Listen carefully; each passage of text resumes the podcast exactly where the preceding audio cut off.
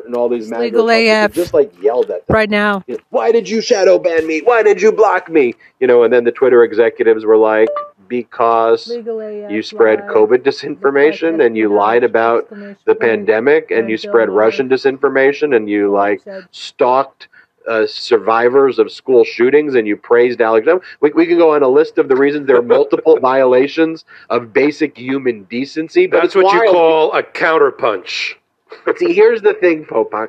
These MAGA Republicans, as I mentioned, probably inartfully, but perhaps humorously, or perhaps disgustingly in the intro, so I won't say it again, but they live in their own MAGA fascist bubble where they go on Fox and OAN and all of these places, right? And they are given a softball like, so tell me about the weaponization. And then they'll go, well, the weaponization. And then Hannity or whoever will go, yeah, these Democrats are despicable. You know, it's just disinformation right into the veins, but these people are idiots. And that's why they hate our court system. And that's why they lose all of their court cases, you know, usually where, especially where the court cases are tinged with, you know, their political conspiracies, um, is because they're not fact based this these committee hearings though are so incredible because you've got really intelligent Democrats, especially some of the new Democrats as well. Like you got Dan, you know Dan Goldman, for example. Like you got former federal prosecutors. I mean Jamie Raskin, Harvard-educated lawyer. Dan Goldman from New York, who was the first impeachment. Uh, led the first impeachment uh, uh, hearing um, as counsel there and was a former federal prosecutor. You know, and then you got people like Comer and Boebert and they think they're having these Perry Mason moments, right? Where they're like, well, let me tell you this, you know, and, or, or Jim Jordan basically, you know, going wild with like his board. And then you have people like Katie Porter, like, you're a moron. Let me explain to you why you're a moron. Um, and Democrats basically showed in all of this that MAGA Republicans are doing everything they're accusing Democrats of doing, which Democrats are not doing. The MAGA Republicans are doing. Like they had to take breaks. These MAGA Republicans. I, I got to go to the restroom. But we saw Oh, like yeah. a really smart and sharp Democratic Party, you know, really punching back. Tell us about these hearings, Popok. Well, first of all, um, if we're going to talk about weaponization, let's talk about it in a good way. Hakeem Jeffries, in a master stroke, put just the right people who are so much brighter than their counterparts that are chairing and co-chairing and in the majority on these committees. I mean, they learn, the Democrats learned from the Jan 6 committee the following lesson. Don't do what the Republicans did, which was to try to take your ball and go home because there's another ball and the game was still being played. And so that didn't work. That just left them on the outside, not being able to do daily press conferences or in real time push back against the Jan 6 committee. Will make that mistake again, you know. Um, Hakeem Jeffries, in, in working with his counterpart, McCarthy, was like, okay, I get five seats on there. Okay, here's what I'm going to put on. Okay? Jamie Raskin, Dan Goldman. Dan Goldman, former uh, senior counsel, legal counsel for the uh, impeachment managers of the House in the Ukraine impeachment. Who knows more about things related to Ukraine, Donald Trump's corruption related to Ukraine, and Joe Biden in terms of having any kind of, of uh, veracity or credibility than Dan Goldman? Dan Goldman or the chairman from Kentucky, Jim Comer, whose whose big claim to fame and big focal point for his entire hearing was to have the New York Post. This was their great scheme. The New York Post. Which, let me just tell people who don't live in and around New York. The New York Post is not the paper of record. It is not a place where you go for breaking investigative journalism. Hmm. Although it was founded by Alexander Hamilton, little known fact, it has hmm. never won a Pulitzer Prize or any hmm. prize for investigative journalism uh-huh. ever Uh-huh. in its history. This is not where you go for that. You know where you go for? I go for it. You go for the sports section. But you don't go for like headline Hunter Biden's laptop. This is how they drove. The side drive the messages. So let's start with Dan Goldman versus Comer, which is the bathroom break one that you talked about. And I did a little bit of a hot take on it. Comer starts with let's talk about corruption and Biden. And here's the equation that Comer set up, which each piece is factually true. It just doesn't lead inexorably to the conclusion that he's making that Biden, Joe Biden, is. He said it's, it's a fact. Joe Biden met with an advisor to the uh, Burisma Oil Company, which is where Hunter Biden was on the board for fifty thousand dollars a month. That's all fine. And then, after he met with the Burisma advisors, when he was vice president in 2016, we're like, okay, yes. Then he, he worked to fire the prosecutor, the lead prosecutor in Ukraine, because he was getting too close to Burisma and the corruption between the Biden family Burisma. Okay, stop. Joe Biden's very public about this and very transparent about it. What do you can say about Joe Biden? In 50 years in office, he was the youngest senator we've ever elected and the oldest president. Okay, you may not like Joe Biden, not, not on our show, but in general. You may not like Joe Biden, but, but he's not corrupt. And, and he's very transparent. He's not a black box, if you will. So he was very public about this. He did meet with the Buris- Burisma advisor. He was vice president at the time. By the way, vice presidents don't set policy. Little known fact the Republicans seem to forget. He was the ambassador, if you will, the vice president for a president called Barack Obama. So whatever Barack Obama's policies were, that's what Joe Biden was out doing. So he met in, he met with Burisma, and yes, he did. Yes, it's well admitted. He he he put pressure on Ukraine to fire that prosecutor. Why? Because the British, the Allies, the International Monetary Fund, all wanted that prosecutor uh, removed because of corrupt. corruption that he was not pursuing. The opposite of the argument or the narrative by the Republicans. It's because the guy wasn't chasing crime that they wanted him removed. It's a, look, Ukraine's got that problem right now. You know, Zelensky's still dealing with major corruption, and he's just firing people in his cabinet left and right because of it. It is a problem endemic to Ukraine, and it has been going on for quite some time, including in 2016. But every one of our allies and every one of the NGOs, the non-governmental organizations like the IMF, wanted this guy gone because they didn't say he was corrupt, but he wasn't pursuing corruption. Let's leave it at that. Not because he was going after Burisma and getting too close to the Biden family. So Dan Goldman says, all right, everything you just said, Mr. Comer, about this link between the prosecutor, Joe Biden, all this, it's 100% categorical fact. And then he leaned back. It's like the rope dope that Joe Biden did at the uh, at the State of the Union. He leaned back, and he let Comer lean in. And Comer leaned in and said, uh, "Is the you know they always have this this uh, ceremonial uh, kabuki theater when they're in the when they're in their house. Is the fine gentleman from New York sure about that?" And then Goldman just unleashed his right hand onto Comer and said, Yes. Basically, there's one person in this room, and it's not you, Comer, who knows more about Trump, the corruption of Trump and Ukraine, and the, and the whole Biden issue than me, because I was the lawyer for the House, House impeachment managers about Ukraine. So he pulled out his pad. He said, Let me read you all the conclusions that were reached based on the facts including the we, we had forgotten about this because there's been so many other crimes committed by Donald Trump. The, one of the original crimes, the quid pro quo, Yeah. where he tried to force then newly elected President Zelensky into opening a Thank you. Trump, opening a prosecution against Joe Biden and against um, Hunter Biden and Burisma, or he wouldn't give him the four hundred million dollar aid package. And that is the reason, you know, we already had, and it's a friend of the show. He's tested, he's uh, been on the show with you and the brothers. Lieutenant, Lieutenant Colonel Vindman testified. He, as soon as he heard that quid pro quo, he went and raced and reported it as a violation of law. And that's one of the reasons uh, of the many that Trump got impeached. So Dan Goldman said, sure, let me lay out my case. This is another example of the Republicans, too smart by half, leading with their chin and getting knocked out by a counterpunch by a very primed and ready to go set of Democrats. So that went really terribly.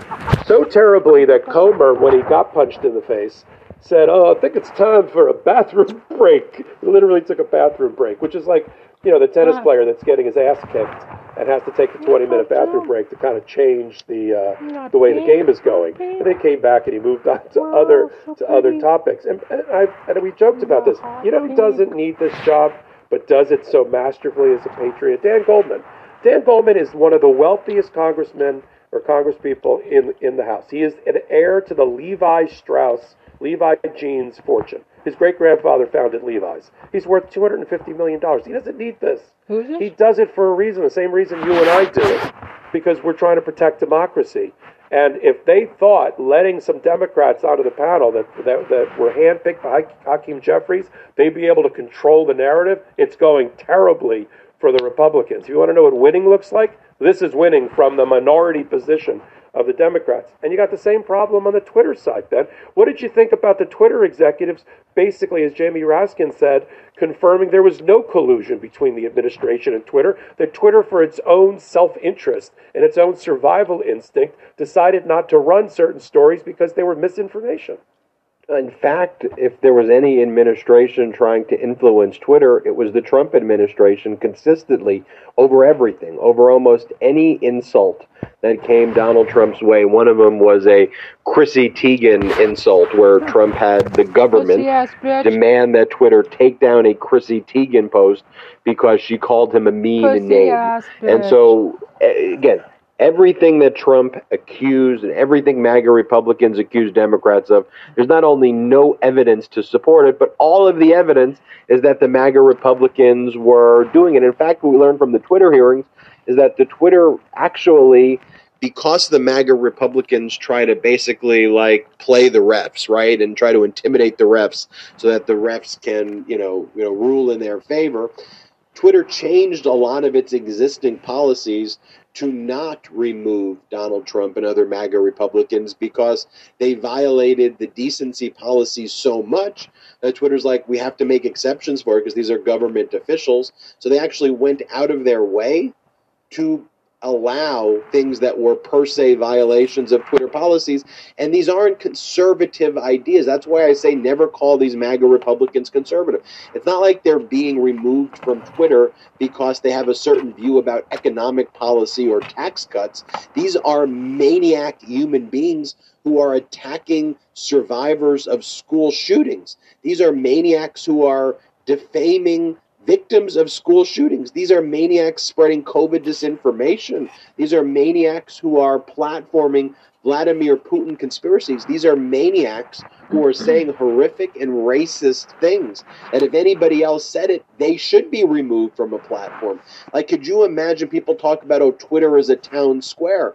You know, Marjorie Taylor Greene enters into the town square and starts saying all of the things she says on Twitter. Oh, wait a minute, she does. She does do that now in the House of Representatives. We saw her dress like a spy balloon. And this isn't me making fun of her outfit. This is what her team This said. was the this was the feather boa outfit. Yeah, her own office said she wanted to dress up like the Chinese spy balloon, and then she proceeded to yell the whole time, and these MAGA Republicans yelling at President Biden's most incredible speech I've ever seen in the history of, of like states of the union speeches as he just did exactly what the Democrats did here in these committee hearings. You kind of and because these MAGA Republicans though they also underestimate Democrats, and why I said in the front, like they think their shit don't stink, or I called it their fascist farts, or whatever I called it. Though it's because they live in their own echo chamber, which is not a world of decency. In a world of decency, you say any of these things at a corporation, you get fired. Big, big company, small company, nonprofit, and not because you're getting canceled. It's because you're a raceful, hateful, bigoted conspiracy theorist, and and that's not a way you can work with individuals and human beings. You- You're acting like a basement dwelling 4chan conspiracy theorist Nazi in public. Yeah, you should be fired. That's not being canceled. That's being held accountable. That's what's That's how, but, but Ben, that's how they got elected. That that's their constituency. That's what eh. they run on. So of course they're going to act like that. But Well, you know, you said you just one thing about the speech. Yes, he gave a great speech. Joe Biden, certainly one of the more memorable ones. But he was best on his feet when he rope a doped them at the end to get the Republicans to commit to Medicare and other social safety net things because they weren't expecting that he would have the ability off the cuff to ad lib as effectively as he did. He lured them in to a trap that they didn't see coming because they're so busy. It's so easy to sit in the back like you're, you know, a sophomore in high school and you don't like the show that's being put on on the stage. Liar! And then he's like, "Oh, really? Let's talk about that." But off script, which is where I know I talked to people about this, and I know his handlers were probably getting white knuckled at that moment, but he was the best off script. If you don't think an 80 year old has the vim and vigor to run for office and re election, you haven't met Joe Biden. Yeah, and you saw these MAGA Republicans exposing themselves at the State of the Union, exposing themselves at these committee hearings. Again, every accusation was something that they did, and in that format, Democrats are just crushing them. They might as well have been Democrat hearings showing what maniacs the MAGA Republicans are Yeah. to the country. How incredible was that to see? We also have broke some news here on the State of the Midas Touch Union Network. You know, I have that show week. with the it's called Political Beatdown that I do Yeah. now with uh, Michael it. Cohen. We do it it. uh, live Tuesdays at 9 a.m. Pacific, 12 Eastern, and then Thursdays as well, 9 a.m., 12 uh, Eastern, uh, uh, morning and early afternoon if you're on the East Coast. And look, I mean, to have one Cohen's become like a great friend of mine. I love Cohen, um, and I think that his mea culpa is something that's going to go down in history, and how he now speaks the truth and stands for good is something that I think is is great. He's also breaking news, and he's the key witness in a lot of these cases right now that are taking place against Donald Trump. So he told us he was going to be speaking with the Manhattan DA. Alvin Bragg's investigation is heating up. One way we know Alvin Bragg's investigation is heating up is that Cohen keeps on testifying there. So the fact that Cohen's now met, this was the second time he's met with Alvin Bragg. It's 15th overall, and he told us he'll be meeting the 16th time very soon with Alvin Bragg. To me, I could tell you with not because Cohen said anything. If you just analyze what Alvin Bragg is doing, that the timing of the grand jury, if I didn't even know Cohen, the fact that Cohen keeps on showing back up, that Alvin Bragg indictment, I believe, hits before the summer. But Alvin Bragg is definitely going to be indicting Donald Trump individually, and it could be it could be more. I hope it's more than just the Stormy Daniels, uh, Donald Trump's paying hush money to a porn star who he uh, had sex with while his wife was pregnant. This is the MAGA Republicans uh, person, but covering that up, having Cohen pay, writing it off the way Trump did as a legal expense. Um, it's kind of a slam dunk. You know, I guess there's no case that's a slam dunk case, but it's a very strong case. But I, I hope that there's more to the case as well than just that one charge. But he's going to be indicting Donald Trump. I, I have no doubt about it. Anything else you want to add, Popok, about Cohen? I think they well not about Cohen. We've talked about it in a number of places, but I think I think Alvin Bragg needs one more piece of the puzzle, one more thing to fall into place, one more shoe to drop before he indicts. And, and he's he's holding out hope of hope that the continued squeezing of Allen Weisselberg, sitting 12 miles away on Rikers Island from the Manhattan DA's office, is going to bear some more fruit. He needs, I believe, he needs Allen Weisselberg in a courtroom. Uh, not for the indictment, maybe for the indictment. No, the indictment he probably could get. To be honest, he could probably get the indictment right now. If Michael Cohen testifies, and all signs are that he's being primed and prepped to go into the grand jury. I mean, these are nice meetings. Michael gets to report about them on your show, and we I've watched the recent one where he even talks about what he talked about, which is interesting. But having said that, um, he's got to go in. It's not enough. You can't indict um, without him going into the room and giving that uh, some version of his testimony to a grand jury, a special grand jury of 23 people sitting in Manhattan. I believe they need Allen Weisselberg for a number of reasons. We, we like Michael a lot, but he comes with some baggage as a witness um, because of his prior convictions and his prior felonies. And so Allen Weisselberg, also a convicted felon, um, is the other end of it, puts it inside the Trump office um, at that very time. So Michael as we know, set up an LLC, a company, because Donald Trump told him to do it, paid money that looked like it was his own money through that company to Stormy Daniels and to others, um, and then got reimbursed as legal expenses or legal retainer on the books and records of the company. Um, that would have gone through Donald Trump and Allen Weisselberg, according to Michael Cohen.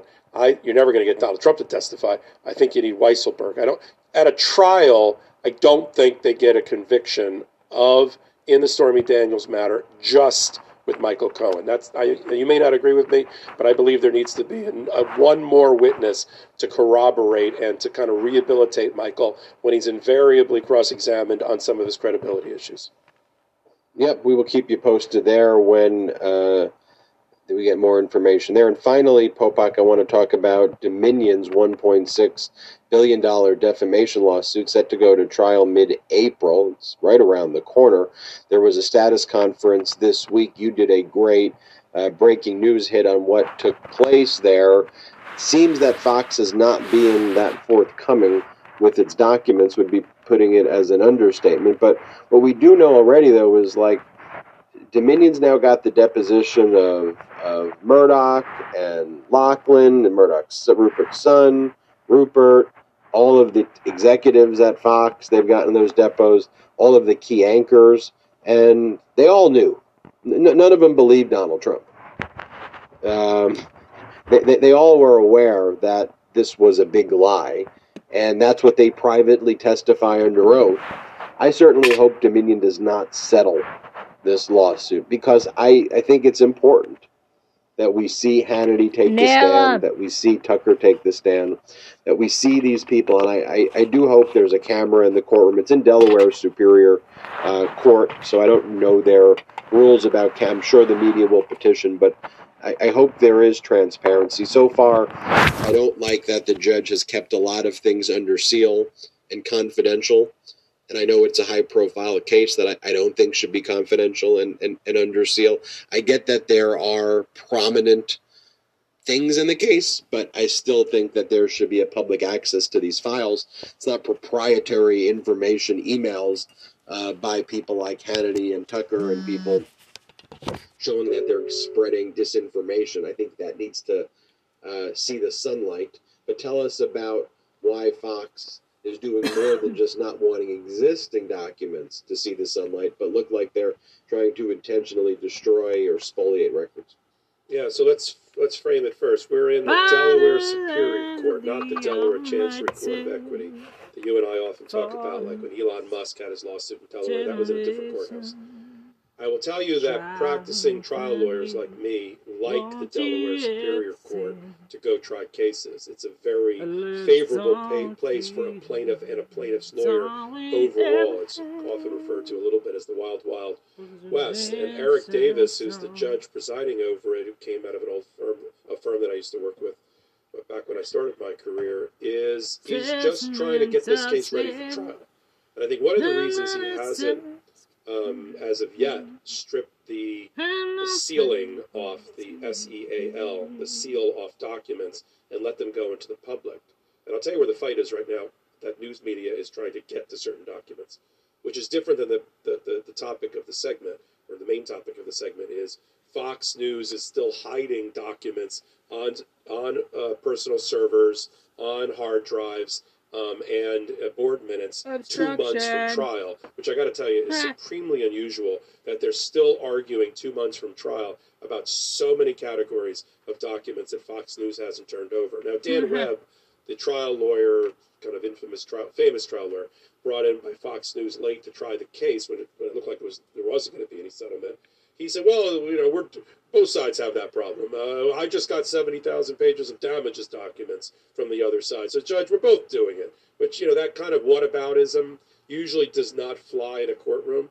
Like, well, we did it, but what about what they did? That's not what, why we're here, Mr. Webb. We're here about why haven't your why isn't your client two months from trial and after the close of discovery or close to the close of discovery process. Why haven't you turned over the, these key documents? Where are they? And if they're missing, as, as you said, Ben, earlier in the show, then we have destruction of evidence, or what we call in the business spoliation, which is a whole nother hornet's nest that you don't want to open if you're uh, the Fox News. They better hope they still have and have preserved the documents that are missing.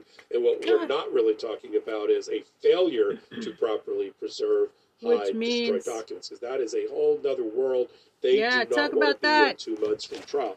Poke and on the poke ba- you know, the judge is doing a, a, balancing act. He knows there's going to be a jury. He knows the jury's going to be picked in about two months. And I think he's concerned that with the that so much got filed by both sides under seal, both sides. The thing that the newspapers and media companies like NPR, New York Times, and others are going after is that there were Uh, competing motions that were filed about two or three months ago. Fox Corporation and all the Foxes filed a motion to dismiss the lawsuit, but but attached almost like in summary judgment format, like looking for a final judgment on the pleadings without having to go all the way to a trial. Thousands and thousands of pages of, of documents, emails to show, and, and just to put it on the table. The fight in this defamation libel case for 1.6 billion is not whether these things got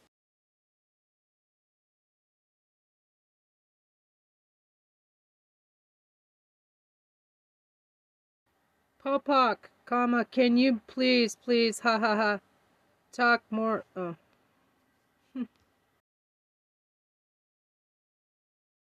please, please.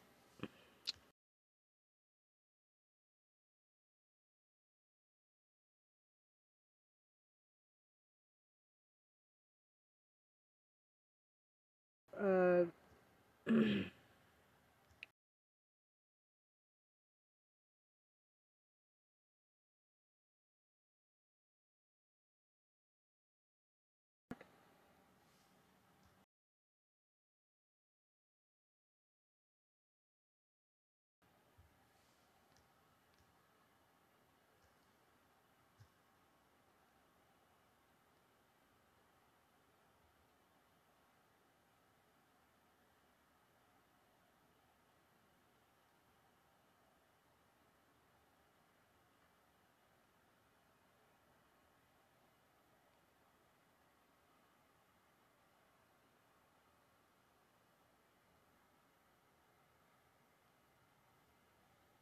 said on the air by the you know the uh, Jeanine Pirros, Bartiromos, Tuck, Tuck, Tucker Carlsons, or Hannity's. They said it. They said that Dominion voting machines had software that flipped votes from from Trump to Biden, created for the Venezuelan election process by the Chinese. I mean, it was crazy stuff. It got said on the air on their shows. But if it didn't get said with what's called actual malice, a legal term, meaning the person that said it, one of these commentators, kn- knew that what he was saying or she was saying was false, or with reckless disregard as, as to whether it was true or false, that gets you, that's jackpot. That gets you defamation of a, of a company uh, by Dominion because media companies want to always hide behind the First Amendment. Everything is protected by the First Amendment, which is true up to a point, and that point, under a line of cases we call New York Times v. Sullivan, is actual actual malice. So that's the fight. What did people know at the time that they made the statements on air? It's already been leaked that Hannity never believed the big lie. It's a big surprise.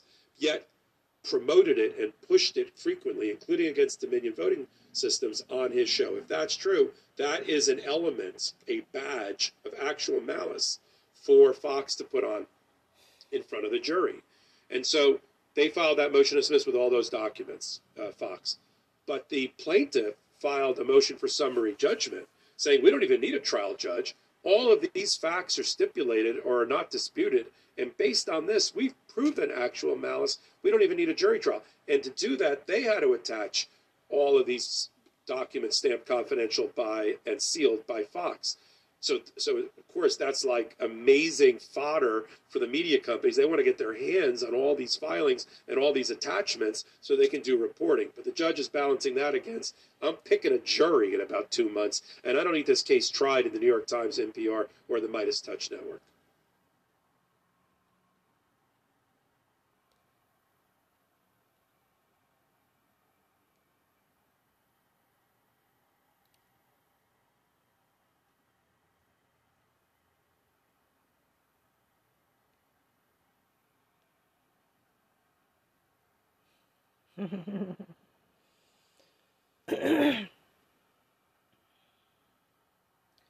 Have no fear for Tommy Kenji.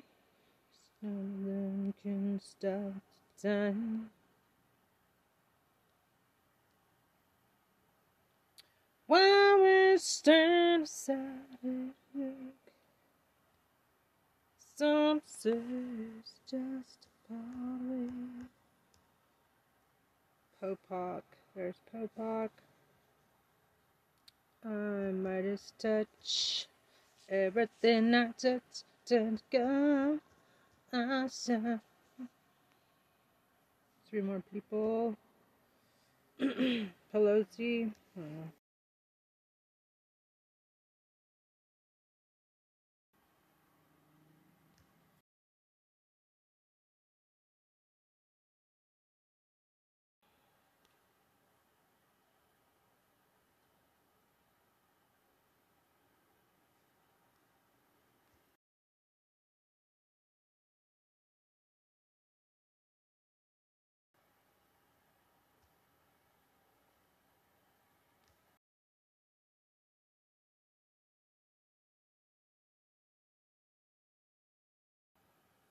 Everything I touch turns gold. I said.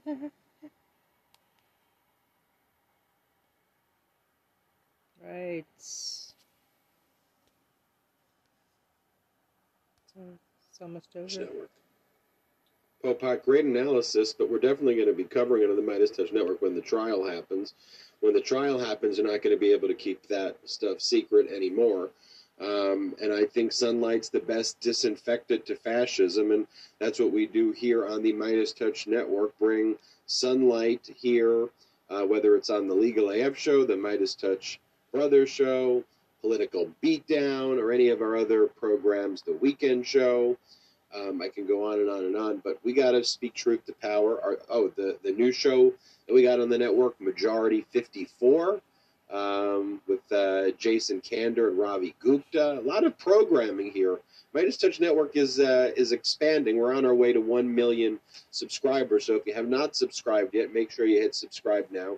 If you've not seen Killing County on Hulu, make sure you check out Killing County on Hulu right now about the crime, corruption, cover up, all taking place in Bakersfield. It's a true crime series, but highlights the crime, cover up, corruption in Bakersfield. Kevin McCarthy's district. So check that out and let me know what you think about Killing County. It's a big hit right now on Hulu.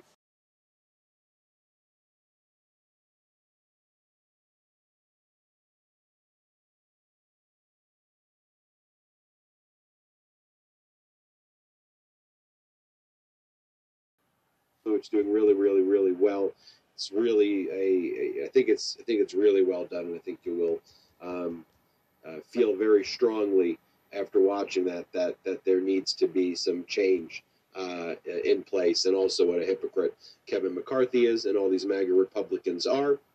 Also, make sure you subscribe to Legal AF on audio. So wherever you get your audio, um, search Legal AF, subscribe to the audio podcast of Legal AF, leave a five star review.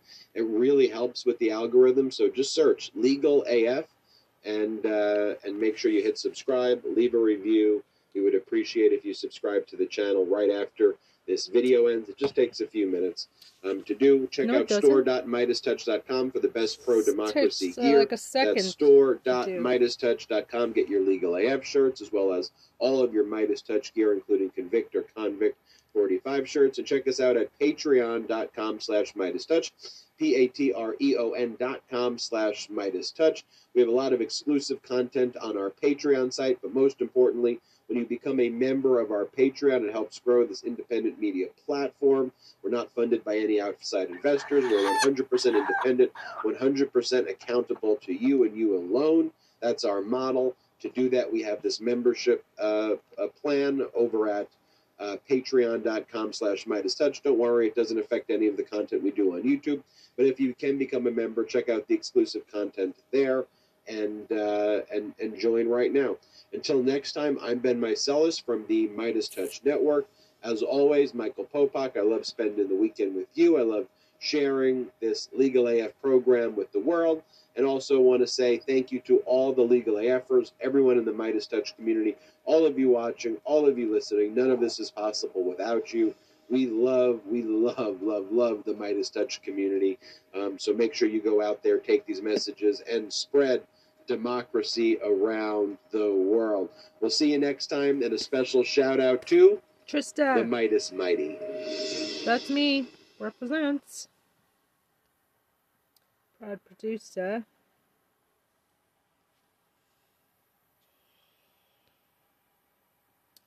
position paper, basically. I write like a position paper every day.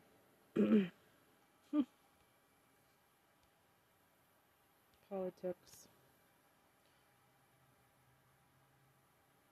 It almost always, uh, of course, pretty much always has to have a call to arms, so to speak. Not literally like these motherfucking insurrectionists tried to do. I mean, they had to sharpen fucking flagpoles to use as a spear. Fuck stakes. Set up gallows in front of the Congress. You guys are fucking idiots. You let them get away with it for so long. Jimmy Raskin takes brilliant shot at Marjorie Taylor Greene. Oh my god, I heard he has cancer. I feel terrible about that. Do you own your home in Arizona but still rent your electricity? If you pay more than $50 a month in electricity, On January 6, 2021, hundreds of Washingtonians serving as Metropolitan Police Department officers, or Capitol Police officers, and many others defended the Capitol with their bodies and their lives while out of state insurrectionists and coup plotters and cop haters descended on the Capitol to attack us. Washingtonians acted to save the very Congress in which they still have no voting representation at all. You talk about patriotism, that's patriotism. Ah!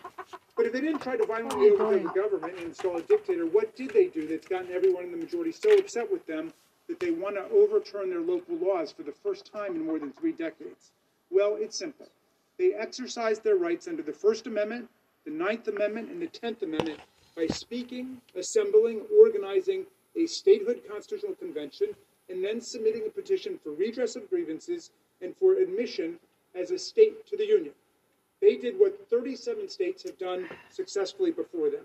They tried to get Congress to use our powers under Article 4 to end their second class status and disenfranchisement by admitting them on an equal footing with the original 13 states. And this is apparently what has set the majority off. In the last two Congresses, in 2020 and 2021, the House voted to approve Washington's petition for admission to the Union as a state, bringing Washington that much closer to the plane of equality in the Union.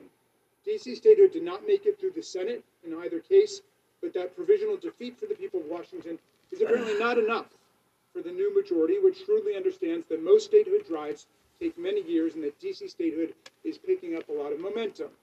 So the new majority has been constructed with votes of a, a lot of MAGA members, uh, like Representative Greene, uh, who told us in the Oversight Committee the other day that the major civil rights issue she sees in Washington today is the discriminatory mistreatment, not of Washingtonians, but of MAGA insurrectionists who are in jail for assaulting officers, interfering with a federal proceeding, and engaging in seditious conspiracy, which means conspiring to overthrow the government of the United States. The people of Washington are now apparently being forced to pay the price for stepping out of line and simply demanding equal rights. The majority wants to teach them a lesson for talking about statehood and opposing insurrection. They want to turn the clock back on DC's home rule power and relive the glory days when Washington was run like a colony by some racist Dixiecrats out of the House District Committee. Yes, that was my party in power then, and it was wrong then, and it's wrong now. Today, it's the GOP that's determined to put the people of Washington Yeah. in their place. And make Right no on. mistake, it's not just these two laws that showed up today without any hearing at all, without any analysis by the committee. They will be attacking Washington not just for its local voting rights policies and criminal justice code, but for its gun safety policies, its defense of abortion rights and LGBTQ rights, its decriminalization of marijuana, and dozens of other issues potentially headed to the House floor if we really want to go down this road of becoming the super DC City Council. This is Jamie Raskin advocating for DC statehood while speaking at a congressional hearing regarding the role that Congress should have in overseeing DC's laws. and just as a quick note on statehood for DC, remember, we're talking about an area with 672,000 residents, which is more than the 647,000 residents of Vermont and more than the 581,000 residents of Wyoming. And not for nothing, but I don't think it's a coincidence that of those three places, the two that have white populations of over 90% have statehood, while the one with a 46% black population doesn't. And to further emphasize the point here, here's a clip of Jesse Watters from Fox News during the whole Balloon Gate episode, where he was trying to emphasize the fact that no one lives in these red states. Montana has no one living in Montana. Alaska, even less people.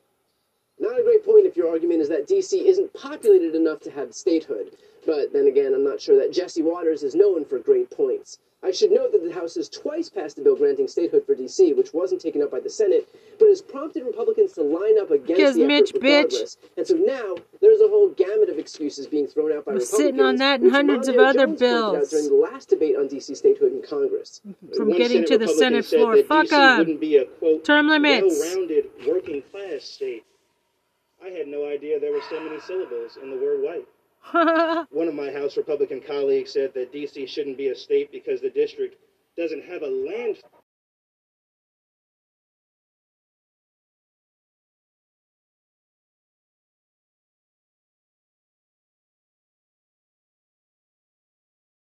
recovery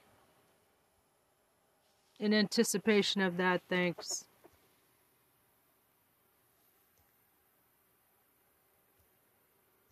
Um,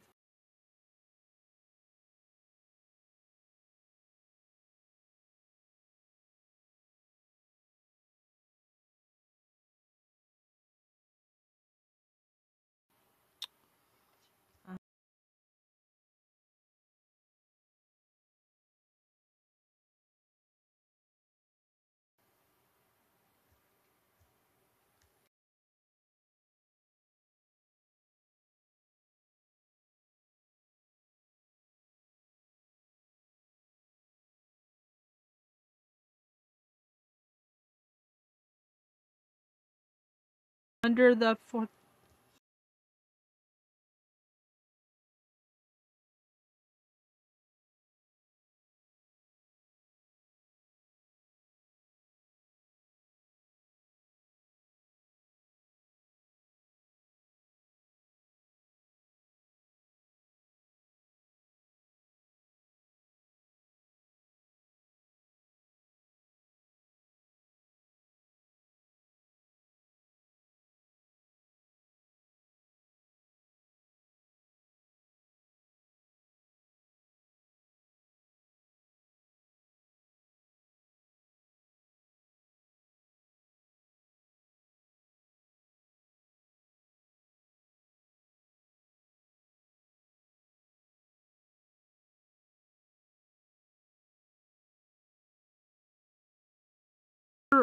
when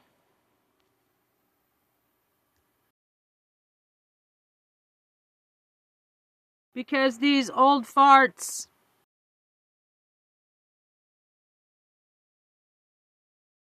some are killing the hundreds of good legis bills that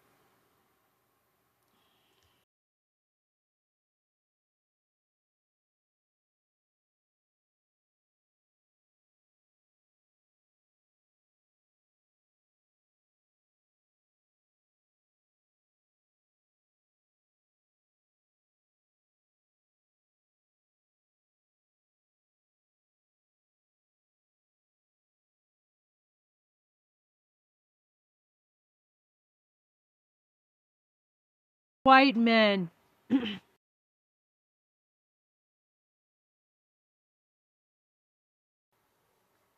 Because they've had decades, literally decades to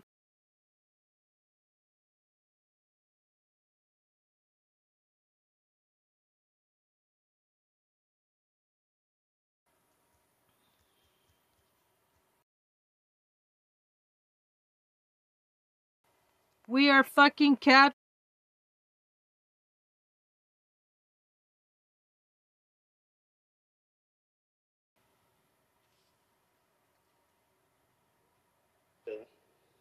My goodness, with all the racist trash my colleagues have brought to this debate, I can see why they're worried about having a place to put it.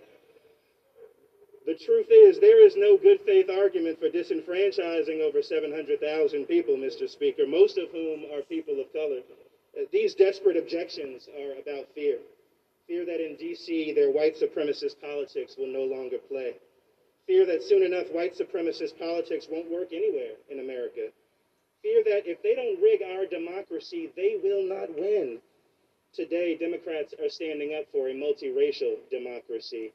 And then, of course, comes the originalism argument, always a predictable fallback for Republicans who, of course, are very concerned with the strict interpretation of the Constitution, which is why they incited a coup against the Capitol on January 6th. They'll introduce the idea that the framers, the founders, didn't want DC to become a state. And so while it's easy to hide behind the framers in 2023 by pretending that we knew what their intentions were 250 years ago, Met Jamie we Raskin.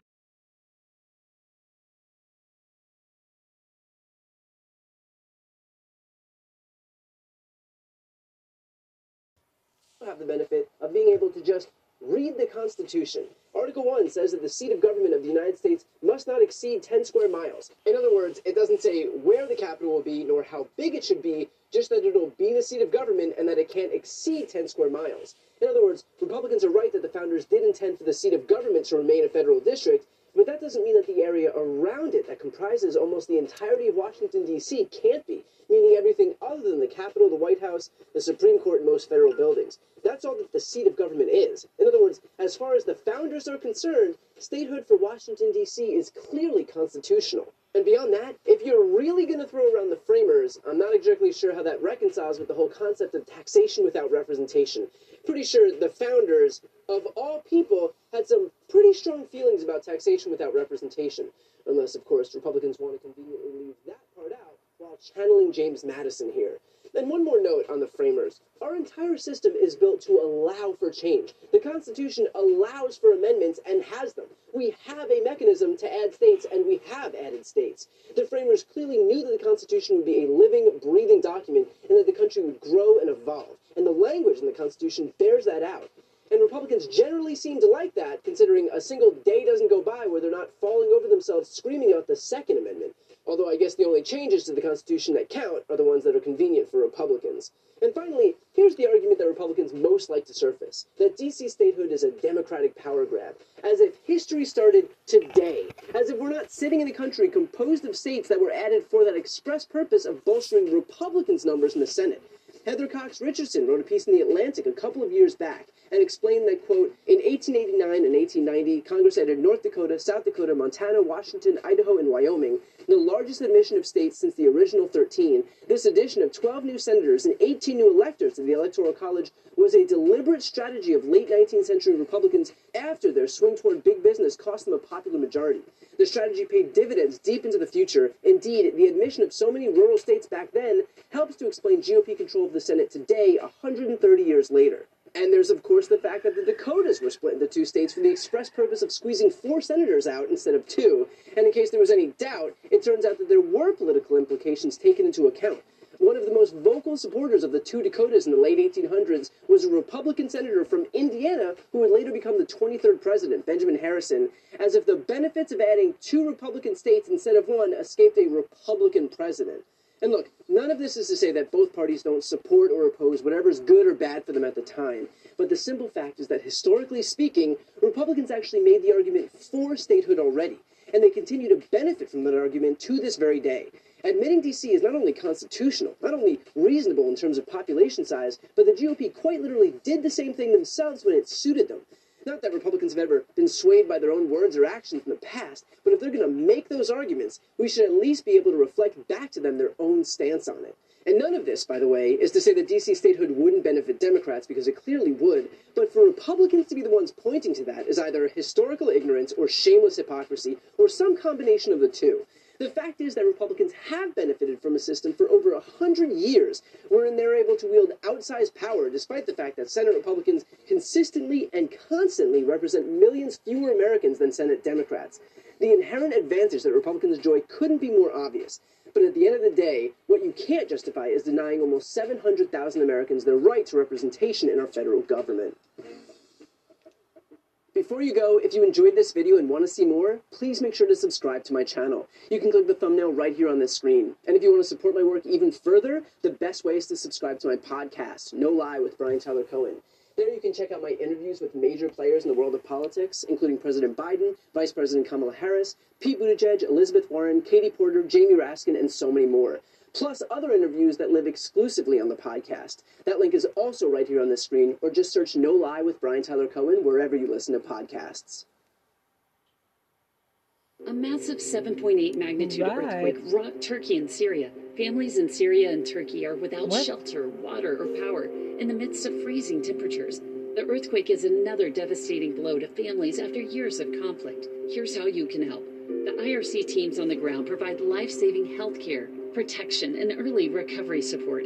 Your emergency gift can make a difference. And for a limited time, all first monthly gifts will be matched. That would be a great thing to uh, apply for, IRC. Wish I applied for the, like, out of college, out of Berkeley. kind of similar to what I was interested in. So it's like medical attention. See here.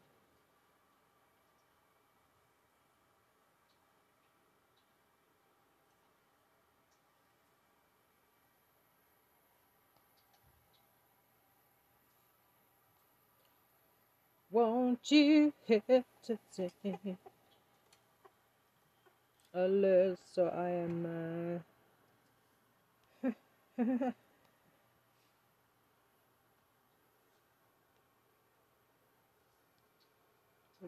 Redemption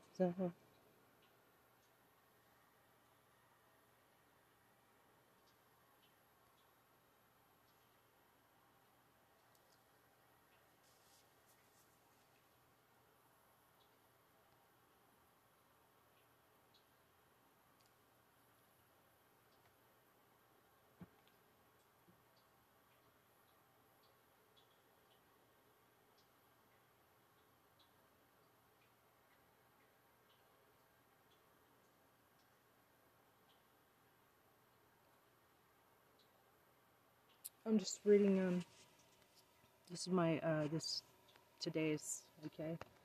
I want to get organized. And tonight I'm going to be practicing slash performing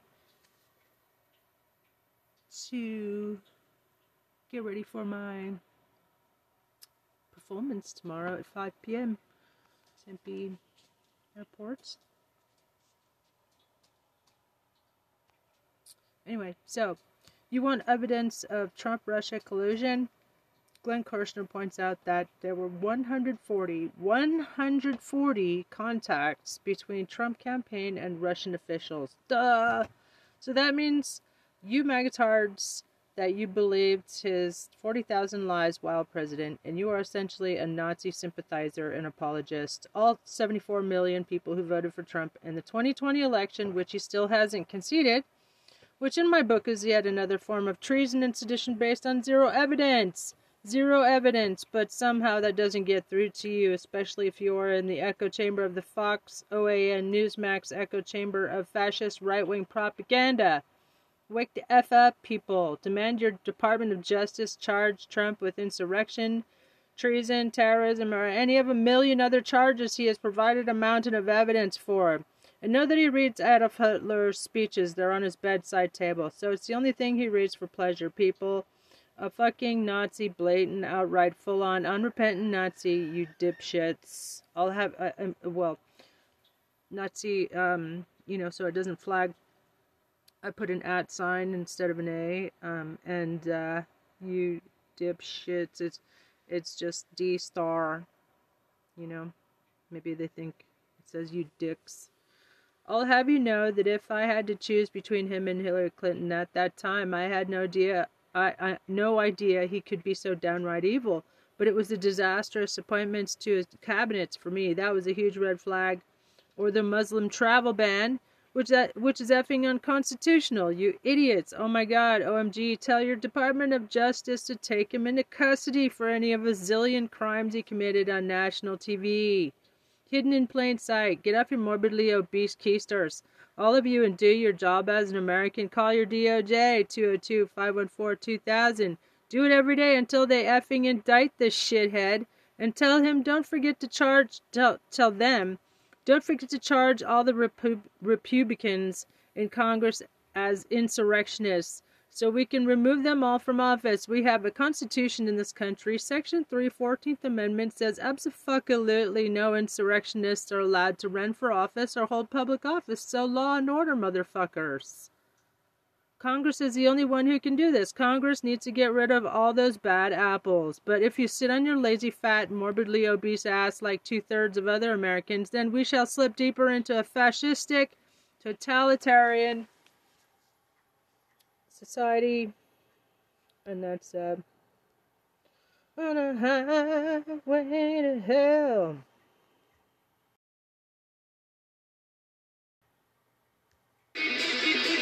Thunder.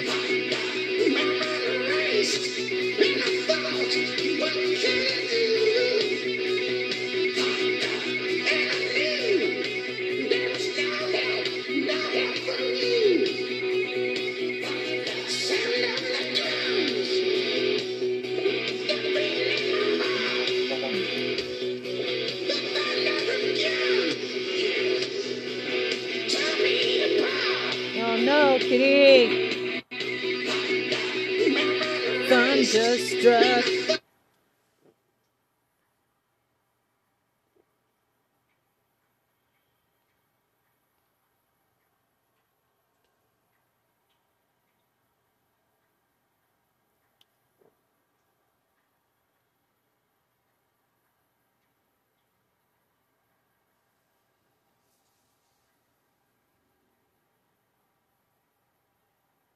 So yeah, that was my little piece.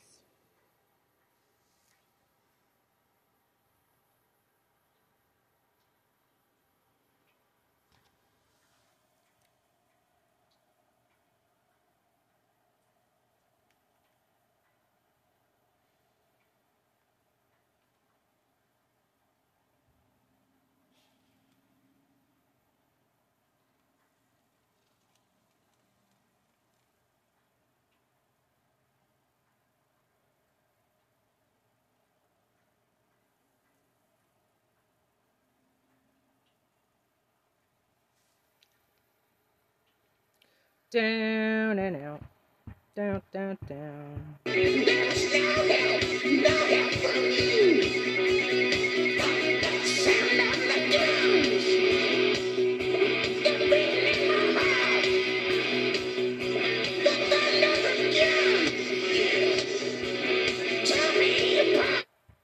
Thunderstruck.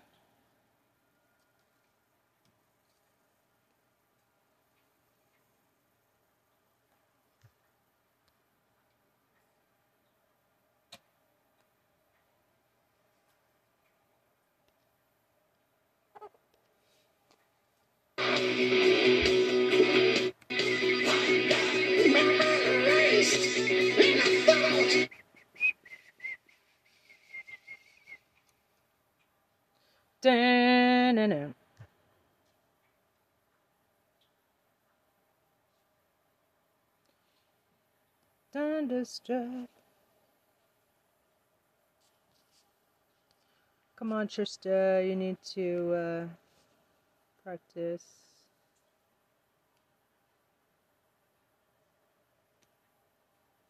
Oh no, kitty! Fuck off, kitty!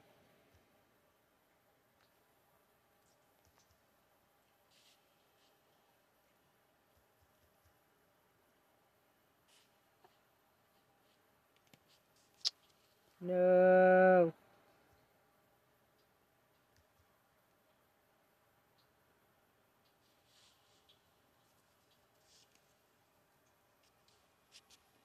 Means you, magatards, believed. It's 40k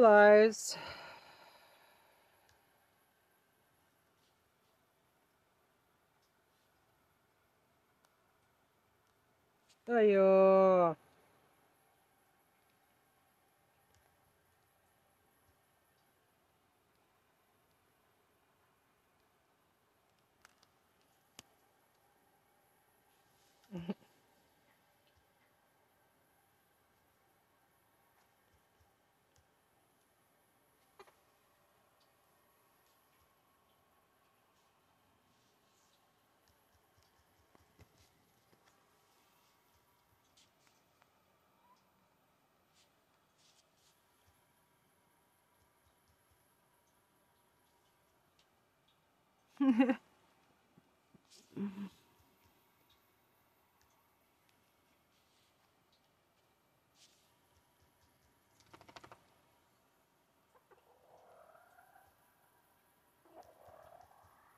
so I'm cutting it down and